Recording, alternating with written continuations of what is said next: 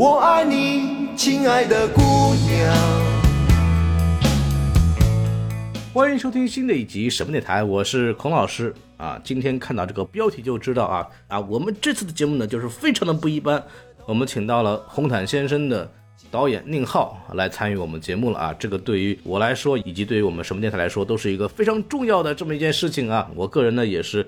宁浩导演的老粉丝了，并且我像之前采访过申奥、文牧野以及王子昭等一系列坏猴子计划的导演之后呢，都发现一个共性啊，就是一些关于他们处女作的核心改动啊，都是来自于宁浩导演的建议。所以说，我觉得宁浩导演本身对于类型电影有非常深的思考，并且有丰富的经验。所以说，这次跟他能够去一对一的聊天也是非常的激动。我们这次不仅聊了关于他电影的一些问题，也基于我自己的一些人生感悟、过去的一些感受，跟他进行一些交流，向他取了取经。所以我觉得这次的采采访呢，我收获。非常大，也希望大家在这个节目之后也能有所收获。下面就让我们进入到这期节目。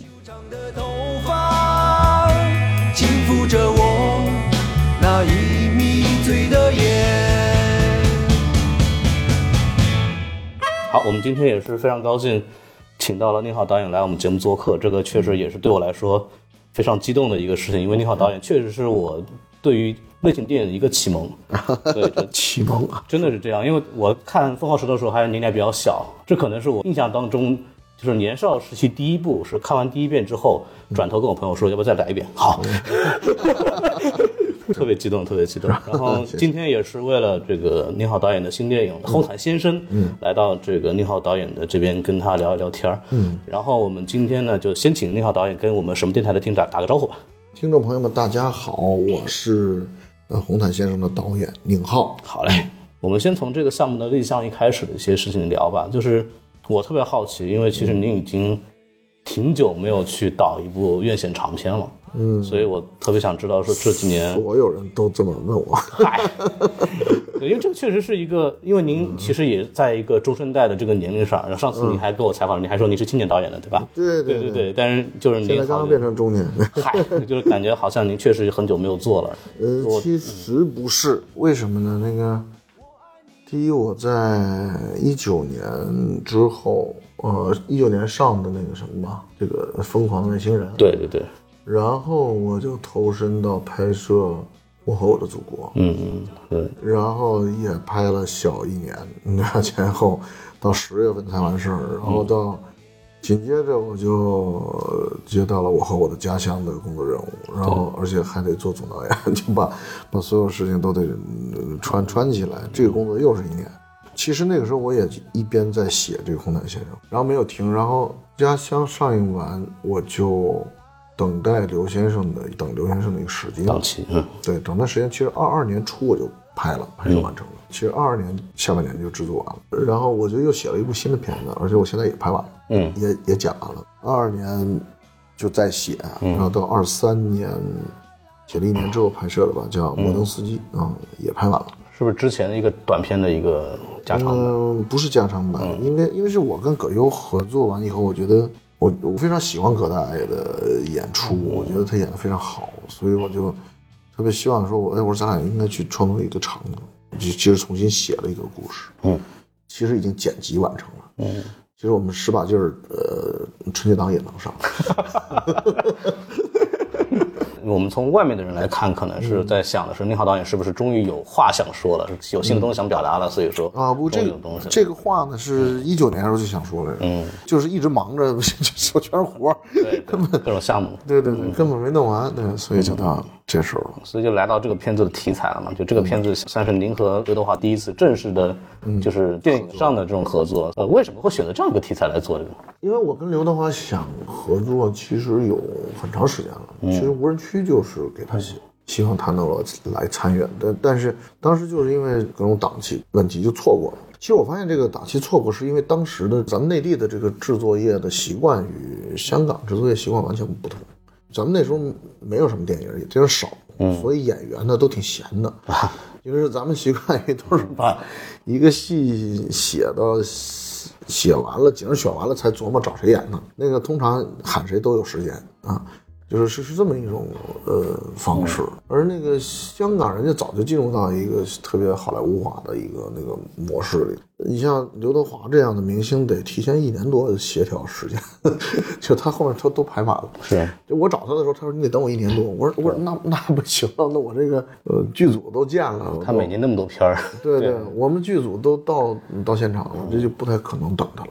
所以，所以那个时候，我认为是两种生产模式的误会。嗯，就是节奏对不上。节节对是吧？节奏不不一样，所以就错过了。但是这个事儿就等于一直放在我的脑子里，觉得应该有一个，你再找一个机会。可是我的一个困境是我其实一直擅长的是现实主义题材，我其实不太会弄，就是他以前擅长的，就是香港片擅长的那种一个什么警匪啊、呃武打呀，就是其实他是有很强的类型的包装的那个部分，那个我又不太擅长。可是我了解的这些现实呢，就好像又就咱们这儿的街头不太适合刘德华这个气质，嗯，所以我就想了很久。但是到后来我发现，哎，现在香港的演员到内地来工作已经变成了一个常态，对，这个也已经变成了一个现实。新天地开始二十多年了，其实也是。对对对，其实是是一种现实了。嗯，而且另外还有一个呢，我发现就是说电影本身可以作为一个题材了。嗯，为什么呢？就是我觉得电影的神秘感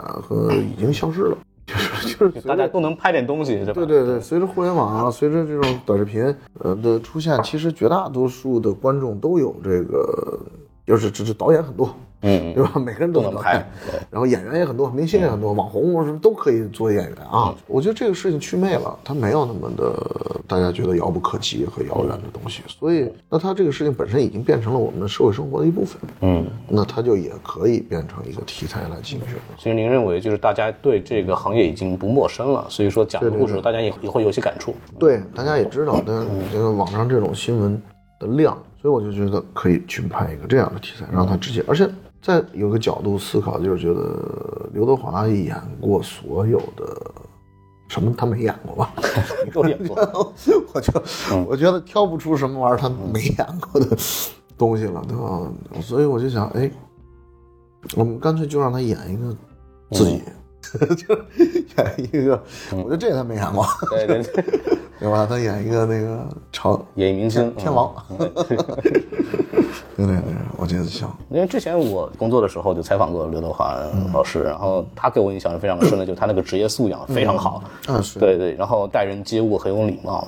我当时我采访完刘德华了以后，我那个笔掉地上，然后他亲自蹲下来帮我捡起来。我当时回去给我妈打电话，我刘德华给我捡笔了，就是真的刘刘德华现在真的是一个职业素养很高的人。但然后然后我在看这部电影的时候，就刘伟驰这个角色，其实他在一些工作当中的一些表现，其实跟我印象中的刘德华是很像的，对就是很认真，然后遇到问题是尽量配合和礼貌的做完成。所以说很好奇，就是您在他的表演上有没有做一些呃怎么就怎么去沟通呢，还是就跟说你就演你自个儿平常那个样子就行，还是怎么要去调？我们是沟通的，我们会经常每场讨论。嗯他们他也经常说，那这场是我还是刘伟驰？因为我我我们是需要借助他的性格特征，对只有这样我才能拆掉那个第四面墙嘛，打通那个那个场域。啊对对对，真真假假的，所以经常我们会讨论。我说这场，他说这场如果是我的话，我会怎么处理？嗯，我这个人会是什么情况？对，还是会聊很多他对应该会反有什么反对。应。，但我会觉得，我说这场不是你，或者这场应该就是刘伟驰，他他比你小气，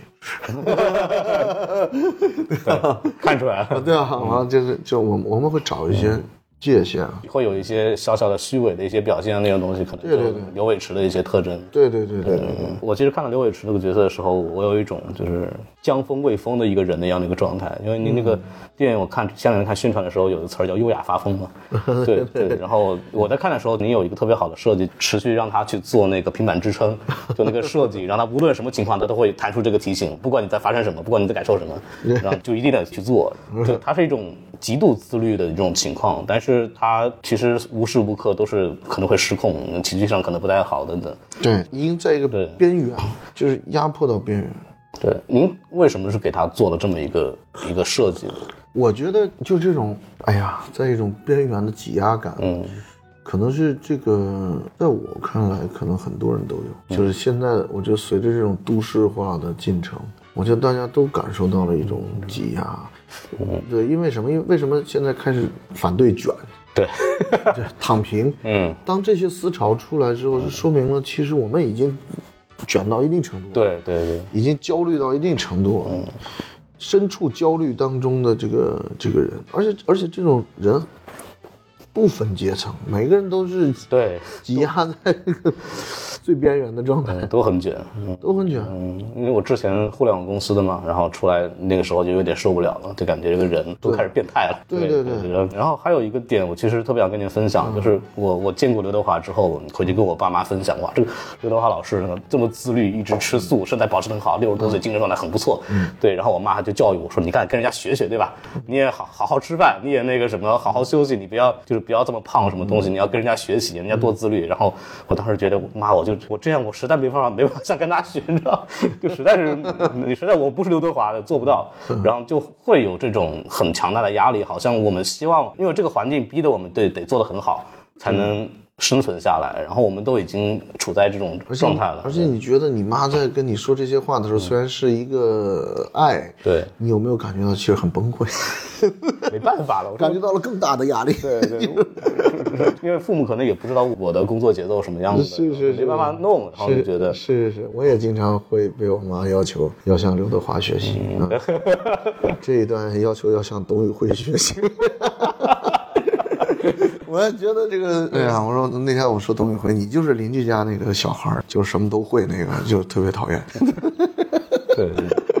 所以，所以我就这个人物确实看的时候，我是能够被带入到的。就是我们现在有年轻人在讲发疯嘛，就是那种发疯的这种状态，嗯，时刻都是这么一个濒濒临崩溃的状态。嗯，确实这个角色确实能打到我的对，一些东西。因为因为因为我们以前写一些那个，比如说犯罪题材的创作的时候，我其实以前就特别不理解，我说我说或者说我我们那时候写到什么呃心理问题、连环杀手，后来呃十几二十年前吧，对。其实我当时觉得说中国的好像犯罪的那个方式还不是那种啊，还是还是存在在利益纠纷啊，什么这个为了钱啊，为了什么物质精神上的少一些，精神上少。我后来理解就是，其实当时西方那么多写那样的题，是因为它的城市化程度高把人挤压的异化了，嗯对吧？他的那种压力会导致他的很多嗯，变变态变变。了，其实我我慢慢我也觉得，就是说我们的城市化程度也到相当程度了。其实，比方说现在大家说的关于心理问题啊，这种。我们的医院也都开始有这个科室了，也都有这诊所了。对，其实是一种城市状态。我那那时候上学的时候，我去纽约去玩，然后因为纽约那个高楼的那个密度确实跟那个一般的城市很不一样。嗯，对。然后我爸后来来看我的时候说：“这密度人不疯才怪呢。”当时确实会有这样的对比。现在中国其实也有这样的一种状态在里头。然后这里边还有一个特别有意思的点，就是我看评论就说看完这个电影啊，就觉得说宁浩是在娱乐圈没有在意的人了嘛，就是要把那些很多圈里的很多事情就给拍出来。然后特别有一些是像刘德华自己的一些瓜，包括隐婚呐、或者是之前那个什么金马奖被人调侃，好像他得奖一样。是这一部分是他主动想加进来的，还是说您写好的？你你看，就这两个东西啊，就是说那个，其实我们完全没有过说要拿现实进来，只有这个你说他隐婚这个事是他自己提出来说，我觉得可以讲这个，因为他真的很勇敢，而且我们也希望打破那个界限。嗯，我说那可以啊，我说你你用这个就用吧，你既然这么勇敢坦诚，我觉得那可以。但是你比方说是他那个当时嗯获奖被调侃，那个我估计他都忘了。啊，他都忘了那件事了，他应该是也没在意那件事，零三年那会儿应该是。他应该是没在意那件事，因为他没跟我说过，然后我也不知道那件事，其实我是不知道的。然后我们就写写完之后，哎，也我也是前两天才看了那事，哦，还有这样的一个事儿。但是创作经常会发生这种情况，就是当你的戏剧创作的设定是对的，你会自然发现，哎，这个事情走着走着你就说，哎，现实中有会发生这个事。对对，有这个事情，其实是戏剧的力量，嗯。嗯，所以有些事情可能是撞上了的。就是戏剧真实。当你戏剧真实想的特别透彻的时候，你就会发现你你自己会编出来一个发生过的事情，嗯，但其实是编的。里面其实还有一些关于电影节的调侃，特别注意，就是电影节也需要故事，是吧？就是会有这样的台词在里头。对，这个是您自己有对行业的一些小九九嘛，一个想法。那倒也没有特别的，因为其实我对于电影节没有那么了解。对，然后这个我只是参加过一些啊，对我我也我也参加过 A 类的柏林啊什么的电影节，但是我对人呃这个规则并没有那么的细致，呃，这个也是仍然是通过戏剧的需求，嗯因为我我觉得这个戏剧需求实际上是一个什么，就是说我希望赋予这个人物。每一个人物都是一个有一个小人物心态的，嗯，我是专门去补拍那个他在把成龙的那张海报啊，挪到前旁边去，那个我是专门加拍一场，我会觉得就是这个很重要，就是说你一个多大的明星，其实你都是需要一个小人物心态。当然，我也没觉得说这个演员哈能是多么大的人物，觉得他其实对吧？在历史上看，其实演员也是一份职业嘛，其实。对演员也不过是演员，他其实并不能够左右什么事情哈，或者他也没有前呼后拥的力量，他就是这种一个普通的。呃，工作者，然后他现在呢，他也具备所有的小人物一样的心态，嗯，啊，他也也有那种小鸡贼，想把那个自己挪 C 位，对吧？这个这些所有的这种小小心眼儿，他他全有，就是艺人都有这种，就是希望自己地位高一些。我我也是刻意的想把他拉拉下来一些，就是他所具备的这个部分，所以他也会说，哎，他琢磨人家电影节也有这个想法，也 也需要故事，这个这也是他的琢磨啊。就我觉得那个倒不能说明是电影节，而是他其实是这么想问题。嗯，明白，我懂你意思。对吧？嗯，您这里边有很多关于影视行业的或者娱乐圈的调侃，包括他在拍电影体验体验体验生活等等这些东西。从外面来看，会觉得啊，刘德华先生，因为他这个年龄段了，然后他在这个行业里待了可能有四十多年，嗯，然后他来讲的时候，我就觉得哦，就他合理，因为他已经到这个阶段了。我很好奇，你们在做这个事儿的时候，就为什么选择在这个时候？去讲这个事情，因为您还年轻，然后感觉像是一个更老的导演可能会说，我回顾一下，或者我在这个阶段可以调侃一下我过去经历的事情了。就您在这个时候就把这些对行业的想法就这么说出来。我我倒不是对行业有什么想法，我真对行业没有什么想法，我不对行业有任何想法。本质上是这是一个普遍现象。我个人觉得沟通问题是整个社会面临的一个问题，而不是说只是。只是刚好刘德华这个身份呢，就是他演绎一个演员、一个明星，特别适合这个对这个身份，就就所谓的放到了这个行业当中，嗯，便捷吧。但是最主要想表达的讨论的是现在的这个时代下，所有人面临的这种沟通困困境吧。都不好好说话，然后没事就吵起来，这是为什么呢？这么多年会有这种持续的困惑吗？就是说，觉得好像很多事情被误解或者沟通起来越来越困难，这种，所以才去拍的这个题材。不，我是觉得其实是在互联网之后啊，互联网这个时代确实是一个重大的革命，重大信息革命。这个革命其实改变了、冲击了所有的产业和和生活方式，对吧？也改变了所有的生活方式。嗯，它有进步的地方。对吧？它有非常进步的部分，但它也有带来问题的部分，对吧？就是我当我们面对这个东西的时候，它它会很快捷的付账啊，对吧？嗯，一万块钱的学，马上就学会了啊，还让人骗了他一万，然后对吧？他马上就学会了，但是他但是他在交流的过程中，他又发现我们现在有这么方便的各种交流平台，但是我们真的实现有效的沟通了吗？嗯，我觉得这个是一个问题。但是反而由于信息茧房啊等等问题，啊，还有得到信息的片面性和纷乱性，最后会导致我们所有的沟通都是无效和情绪的。对，因为我在里面看到很多的沟通的问题，就比方说人和人之间不信任，有一段就是刘德华跟那个女导演之间的这个，对，因为他想防止被偷拍什么东西的，弄了半天，结果自己想做的事儿也没做成嘛，对吧？对，然后包括。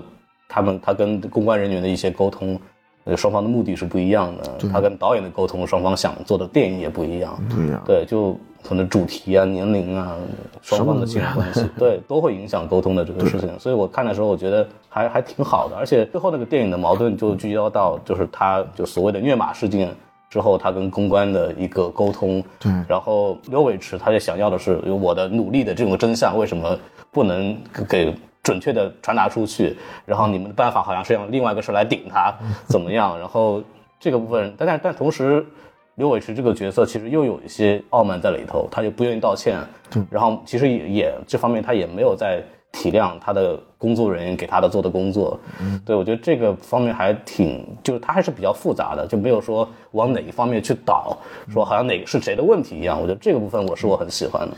你完全看懂了，对，好，谢谢。你不不不不用采访了，收工了。原来等这句的是吧？你都知道。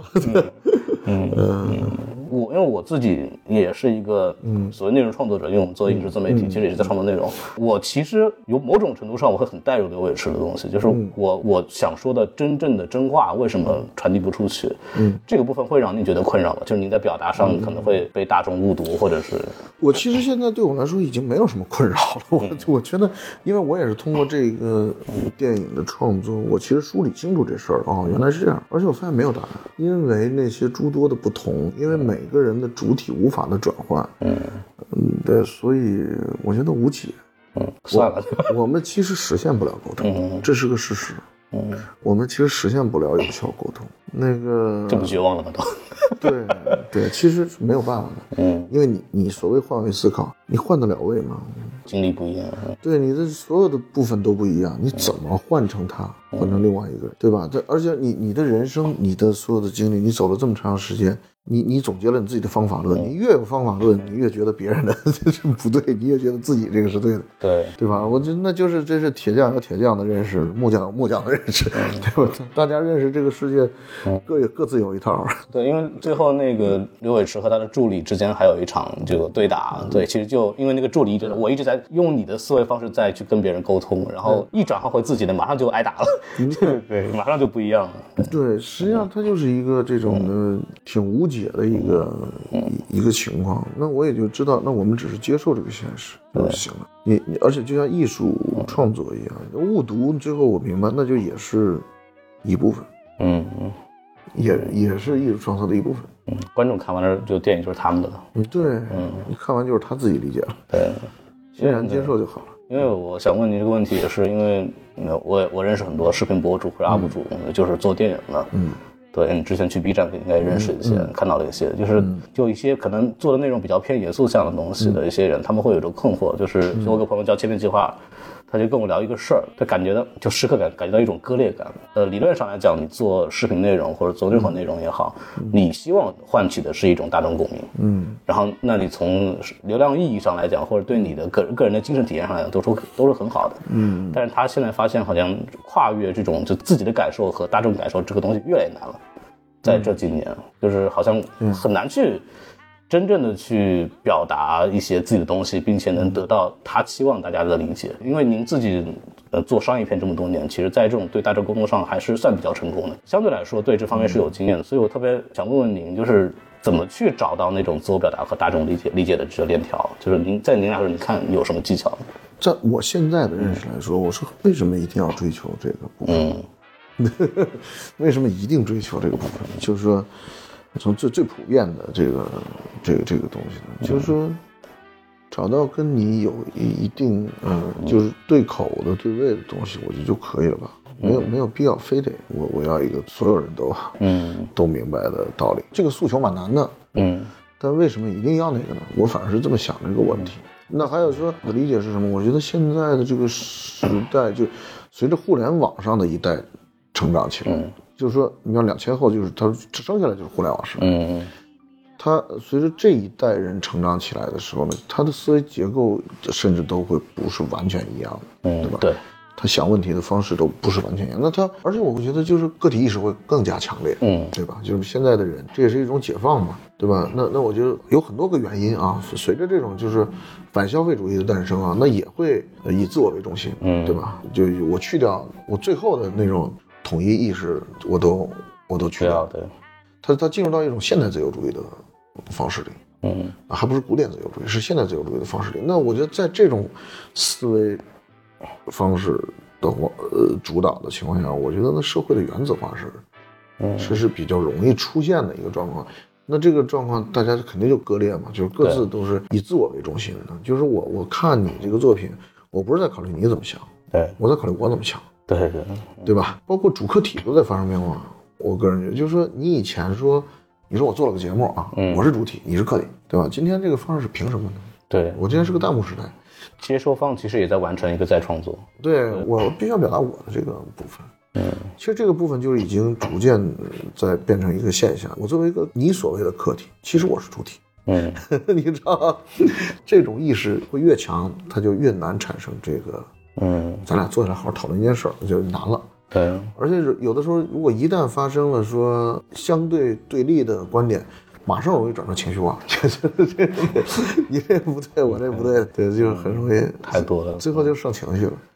对，所以我一到情绪化就没道理了，就看谁声大。对，就是我在反思的时候，其实我觉得这某种意义上又是一种民主化的体现，就是以前可能。做那种的人会就可能层级高一些，就是文化集体或者是一个文化阶层，嗯，然后大众被迫接受或者是被动被动输入，嗯，然后说啊，我好像就是我受教育了，然后我再怎么怎么样，嗯，现在好像已经没有这个东西了，就觉得你算老几，你做出来东西我爱看爱看不爱看，我也不接受教育，就有那种状态。我觉得它有一种就是可能教育普世化以后有一种反而是内容创作的一种接受的民主化，就是大家都。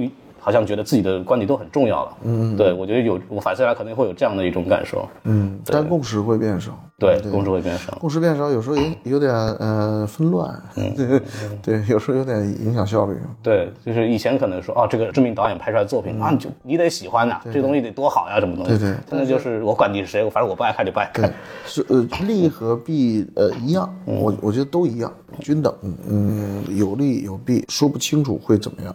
嗯，但这就是个现状，呵 呵就是我我们要接接受这个现状。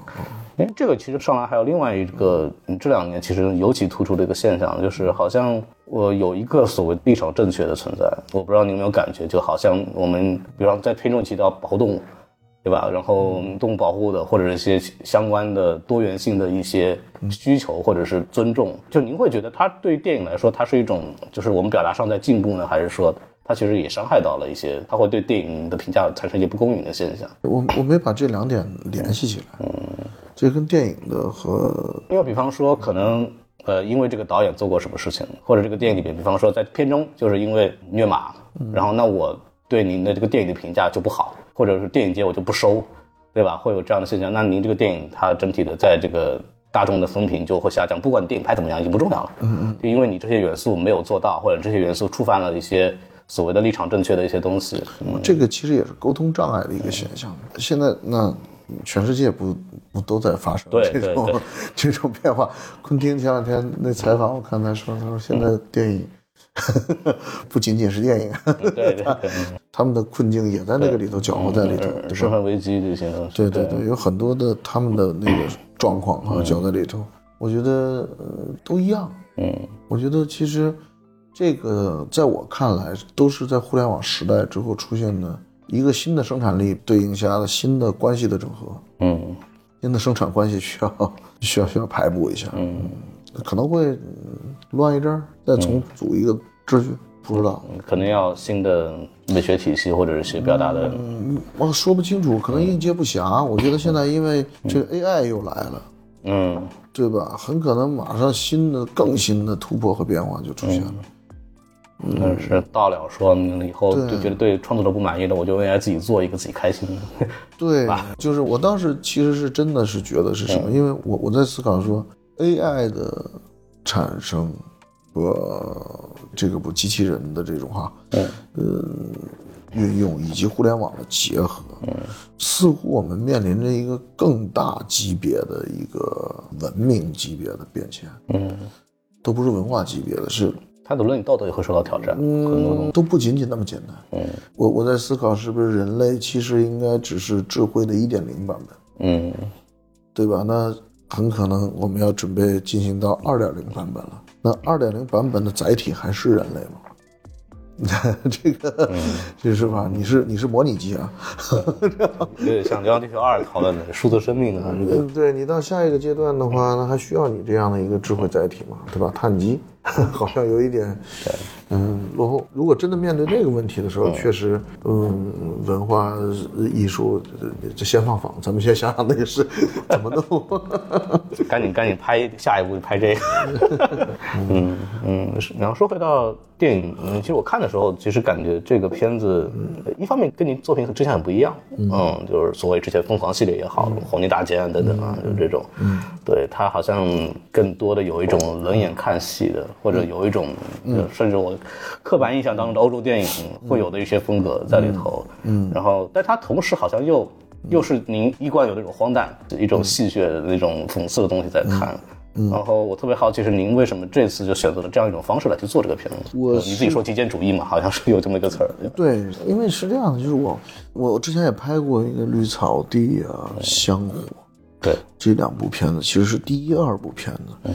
嗯，那个时候就是这种比较简单的处理手法，嗯，就是手段是比较，只不过就是说，我觉得镜头语言都是非常极其类似的，只有只有什么，只有美术的市场化、视觉环境不嗯。不一样，因为那个时代就是那样的嘛。对，还有嗯，拍绿草地就是，呃，蓝天白云啊，它它带来的那个甜的那个感觉是呃是不一样的。嗯。所以其实我在拍完那个呃《疯狂的外星人》以后，我其实在思考，说我再做一部片是什么样的。其实我对于那种，说实话，我对卷有点厌倦，嗯。我我不太喜欢卷，而好像拍那种咣咣咣咣咣的那个电影啊，那个急赤白脸的那个状态，那个东西，它就暗藏着一种就是好像我要卷的那个。嗯，企图性很大。嗯，对，我觉得，但是我其实是不不太想卷，我其实想回到一个说，呃，我拍第二部电影的时候的状态，嗯那个时候就是极简的，那时候就在弄那个东西，所以我就觉得说，我就再回溯一下吧。所以整部电影大概只有三百九十个镜头，嗯，那《疯狂石头》说是一千六，赛车是两千，对，长镜头明显更多了。对，这回的难度是什么？是叙事量并不小。对，它其实它不是一个绿草地式的那个故事量，很复杂。呃，故事量是个还是个大故事的量，但是镜头数得少。嗯，这个就挺有挑战的。这个事儿就也能够把我点燃嘛。我觉得这个事情，这个挑战挺有意思的。更多的需要影像本身去做一些表述的作对用。对，而且我觉得中国的这个环境，城市化的这个环境也在发生变化。嗯就我们也特别多的那种，我们从那种田园牧歌式的环境，其实也在变得奇棱剑角的，钢筋水泥。对，也在变得特别国际的建筑啊，极简的、简约的这些东西，我们其实开始变得更加现代化。嗯嗯啊、也更加所谓的现代化，其实就是就是城市化吧。呃所以我我就觉得那个视觉上必然是那样。更多的直线条。对对对对，这个算不算也是应试喜剧的一种新的方向呢？也我说不好，我不知道下一步还是不是喜剧，我也不知道。我一直在寻找说我自己有可能去寻找到的一个方式吧。嗯，其实我在嗯心花怒放的时候，我就开始往后要退一点，我我希望拍的简单一点、干净一点啊，不要那么用力的呃感觉。但是疯狂的系列嘛，那种东西就是一个充满躁动和对对，就那味儿。嗯啊和和欲望的，就麻就麻辣火锅啊，它是它是这个东西。但但是其实我我更觉得说它跟心花怒放有点像，是一个看似轻松的一个，其实里头也有一点无人区的感觉。我在某某几场的时候也想，嗯，拍汽车的对面那个车的时候 啊，对对，有有一点那样的运镜方式。嗯，对，那一段其实就有一点那种戏谑，但是冷冷的那种状态。刘维驰彻底失控了，那个，跟一个没有人的汽车斗争了半天。对对，那个我觉得就挺有意思的，而且也表现出来他的一些就是那种傲慢，或者就是你就不好道歉，就得对对塞钱，就得就开始沟通，就得弄成这样。然后后来想明白了，发了一个道歉视频，别人不给他发。嗯，就其实里面其实有很多，虽然说看上去就我确实觉得。呃，跟以前很不一样，但是经您这么一讲，其实里面有很多过去的影子或者一些在里头。嗯，猪啊什么的。还有一个话题我特别感兴趣，这两年其实我们一直在看，有很多原电影啊，就您知道这个词儿吧？包括嗯，在往里早点点，可能一秒钟《永安镇故事集》，然后《银河携手》今年会上的，然后海外像《巴比伦》呐，像《盗梦之家》就斯皮尔伯格的那个片子，包括您之前跟贾导主演的那个《地球最后的导演》，其实都有点那种就是讲电影的事情。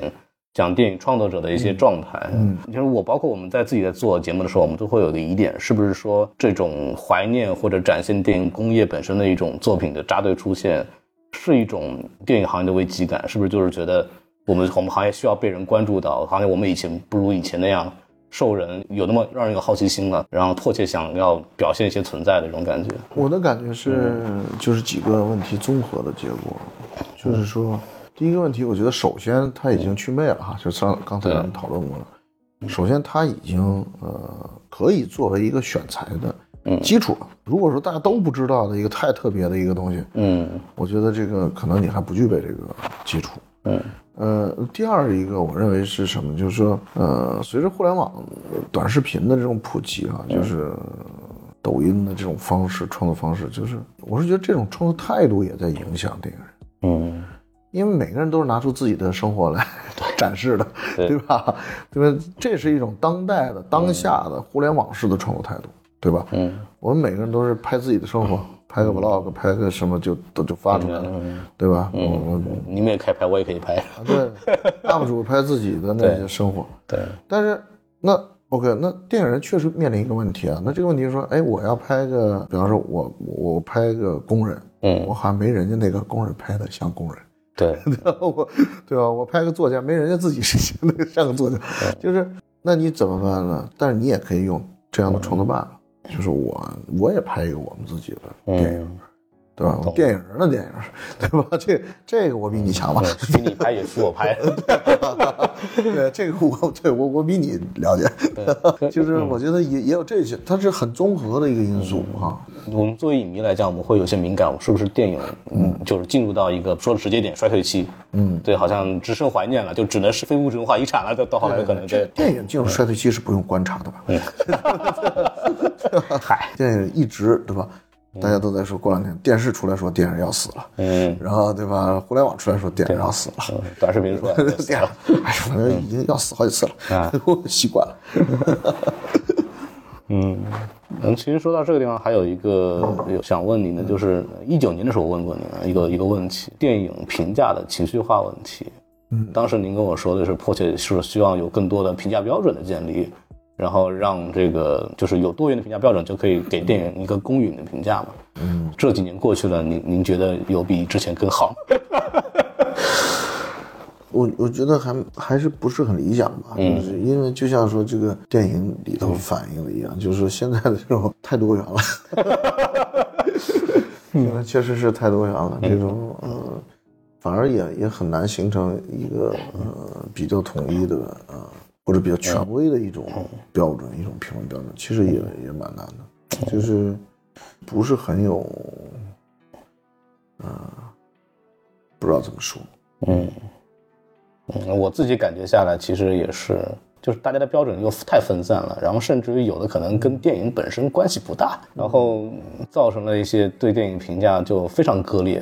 就是我自己遇到的问题，就是比方说，我们也想给大家推荐一些我们觉得喜欢的电影，或者说这个电影从什么镜头啊，从故事啊，怎么怎么好，怎么怎么艺术，对吧？然后可能大部分人可能看到一两个什么点，这个主演这个角色里面那个角色状态冒犯了什么什么东西，我一看啊，我不我不爱看，不行，就这个东电影就零分，就会有这样的一些问题，就很难去呃有一个统一的话语体系去沟通，因为我一直觉得电影也是一种语言嘛。然后您需你需要去理解这个电影，你是需要去学习这种语言的，就你需要去学习怎么去读它，就跟就跟读书一样，你要学习认字儿。对对，然后但是现在大家的一个感受就是我我为什么要认这个字儿？对，我买票去看了，我为一定要按照你跟我说的这个字儿来去认。我可不可以直接按照我的字儿来 来去看这个东西，就变得挺难的。然后就会有一些，就我们可能看到一些评价说啊，这也可以嘛？就还可以这么想嘛？我们也会有这种困惑。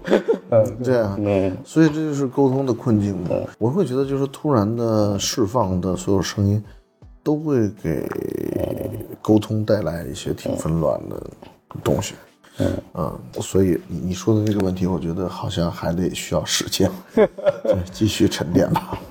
然后这个电影其实哎，春节档了嘛，之前结合到我们其实聊这个风格，其实大家如果没有看的话，其实应该能感受到它其实是比较迥异的，嗯，跟我们传统认为的春节档电影的那种状态。因为我跟别人说起来说，这可能是我这个春节档唯一想看的电影，因为哦它可能更像电影。我的一个感受是，它它可能会更像电影。对，但是它确实又跟我们春节档看到的，就现在有的这些片子，甚至这两年有的片子的这个状态，其实是非常不一样的。嗯，你会有，比如说就之前聊的这个，就是说担心说这个片子很难触及到观众啊，或者还是说你就不在乎了，就是反正我就说就说。我觉得也没有什么吧，就是仍然是我把它当做一个普通的电影来看待的，正常的一个电影嘛。然后在春节档，这只是一个就是怎么说呢，就是是一个看电影的人最多的档。嗯然后呢，我其实我倒也没有奢望说啊，所有的观众啊，就这大家都来看，这也不一定。我一直都觉得说，电影的宣传营销最好的宣传营销，应该就是把呃愿意看某一种电影的啊人吸引哎叫叫过来。如果因为不喜欢某一类，就是吃川菜的就吃川菜，这个吃湘菜，吃这个粤菜就吃粤菜。嗯，对你别把那个说我这个是湘菜，你非把那准备吃粤菜的人拉到 明白拉。到吃川菜这儿来，对吧？那不辣着了吗？对吧？那人家就不开心了。你说我这个特别有感触，因为之前 那个燃冬的时候采访陈哲艺导演，然后我就问他，因为他燃冬是他第一次跟大陆的整个工业体系合作嘛，然后我就问他一个问题，说您来这儿最不习惯的是什么？他说我最不习惯的就是把我明明拍了这种电影，然后他们把它卖成那种电影，对，感感到一些困惑。对，这个是确确实也是我感受到的，嗯，因为大家。可能春节档大家都会把它当喜庆的东西去卖，无论如何都是这样。然后您会，就我特别想知道，就比方说观众以为是可能抱着看疯狂的什么什么东西的这种哦。期待来看，然后进来的时候发现啊原来是另外一种电影，会不会？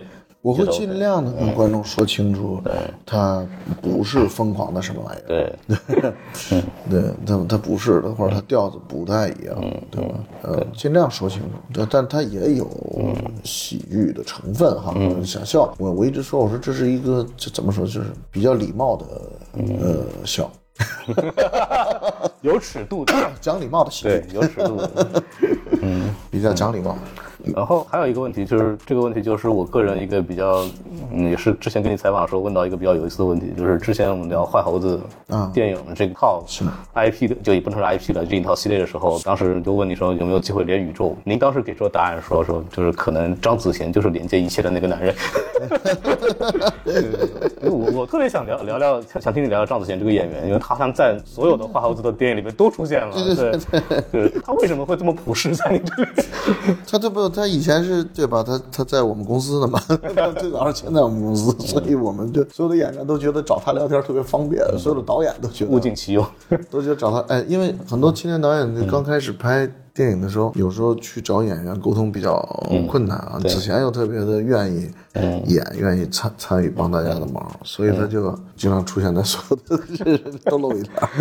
对对对，你喜欢他是什么呀？就是？我觉得他演的挺好，他挺灵气的，他他抓那个表演的关键点，我觉得都挺好，而且他比较生动吧，他不是那种很刻板的形象啊，比较生动的一个人。之前我在看三大队的时候，我都给了个评价，说是他可能是我们这个时代的两天，嗯，有点那个感觉，确实。对对对对对，是蛮生动的一个一张脸。接下来有什么计划吗？想拍点什么？嗯，是还是想拍一个就是想很个人化的一个表达，还是说我再回去拍一些大喜剧的这种东西或者类型？那个已经拍完了，那个那个葛大爷那个是个喜剧，嗯，对，拍完了。但是那个那个那个那个是一个北京喜喜剧，啊，就是有点九十年代那个 那时候嗯，哎，北京喜剧，对，还还有点温暖的感觉。我我自己看完了，我觉得因为刚刚剪完，我现在又在写一部关于工厂的题，哦，是这个年代工厂呢，还是九十年代啊？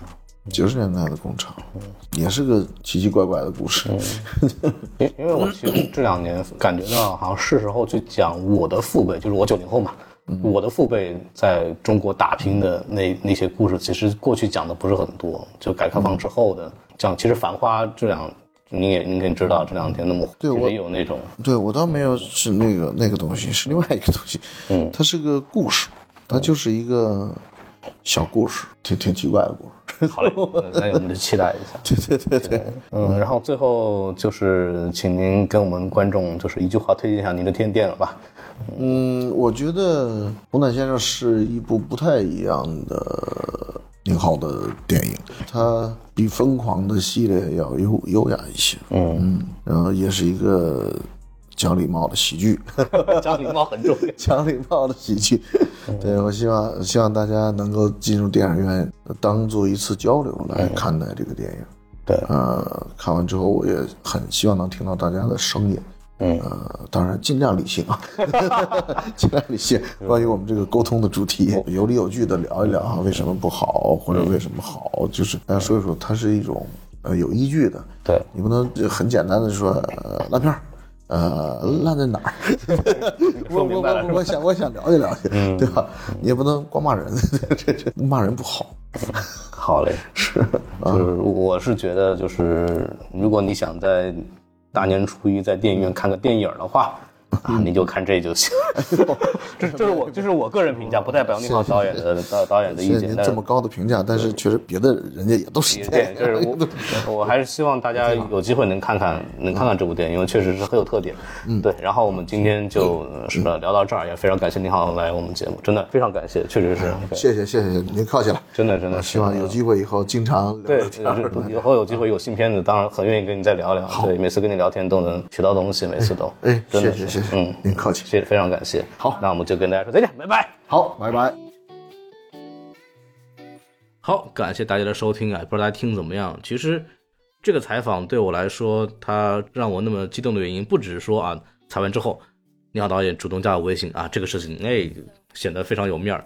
那么除此之外呢，我是觉得这次的采访，呃，确实是非常真诚，因为它不像一个我们常规理解的一个通告采访，就是所谓我我问一些我准备好的提问，他回答一些他准备好的答案。呃，其实并不是这样。其实你好导演在回答我的一些问题的时候，他是有很多迟疑和思考的过程的。当然，我为了节目节奏的问题，剪掉了很多，但是大家应该也能够听出来一些，他是有认真的去听取并且思考，然后再回答我的问题的。然后由于他的一些思考呢，其实我在接受他的回答的时候，我也在去基于他的回答去想一些问题，所以我也会有很多的迟疑和思索的过程。这也让这次的访谈变成了一次我认为是一个非常真正的交流。就像我在采访最后说的，每次采访宁浩导演，确实能从他这边获得一些东西。呃，也能发现他是一个一直持续在思考电影、思考人生、思考这个世界变化的导演，也确实是符合我对一个关注社会、关注现实主义的一个导演的一些思考。所以这次采访对我来说，我真的是非常满意，也不知道大家听怎么样。如果大家喜欢我们这期采访的话，请一定一定要帮我们转发出去，让定导的团队呢看看我们影响力啊，争取以后都有机会去采访更多的人。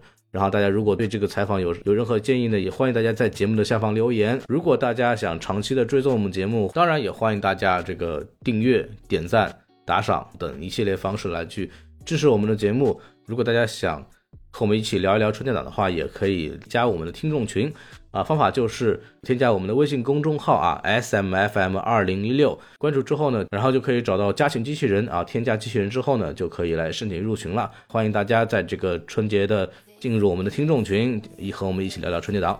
然后我们这期就在这儿了，感谢大家的收听，拜拜。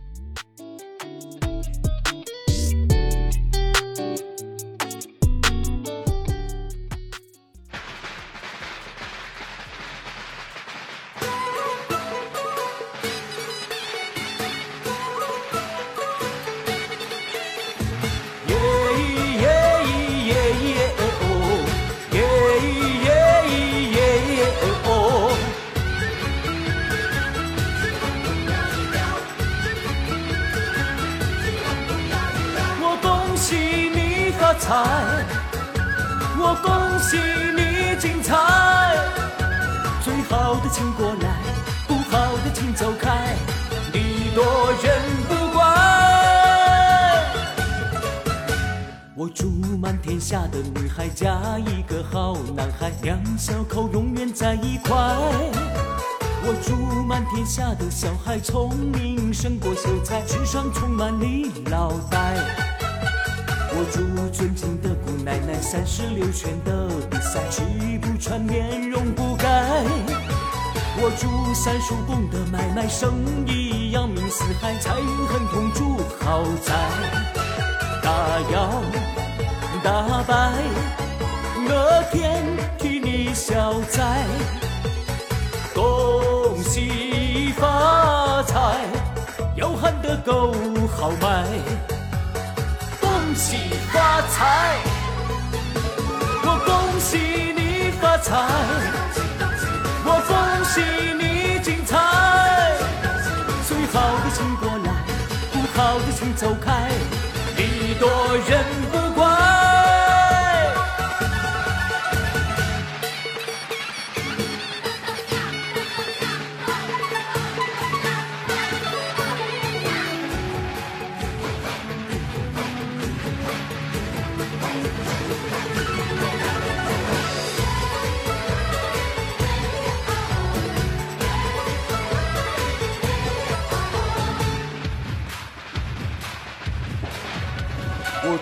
大家笑口常开，用心把爱去灌溉。明天呀，我们更厉害。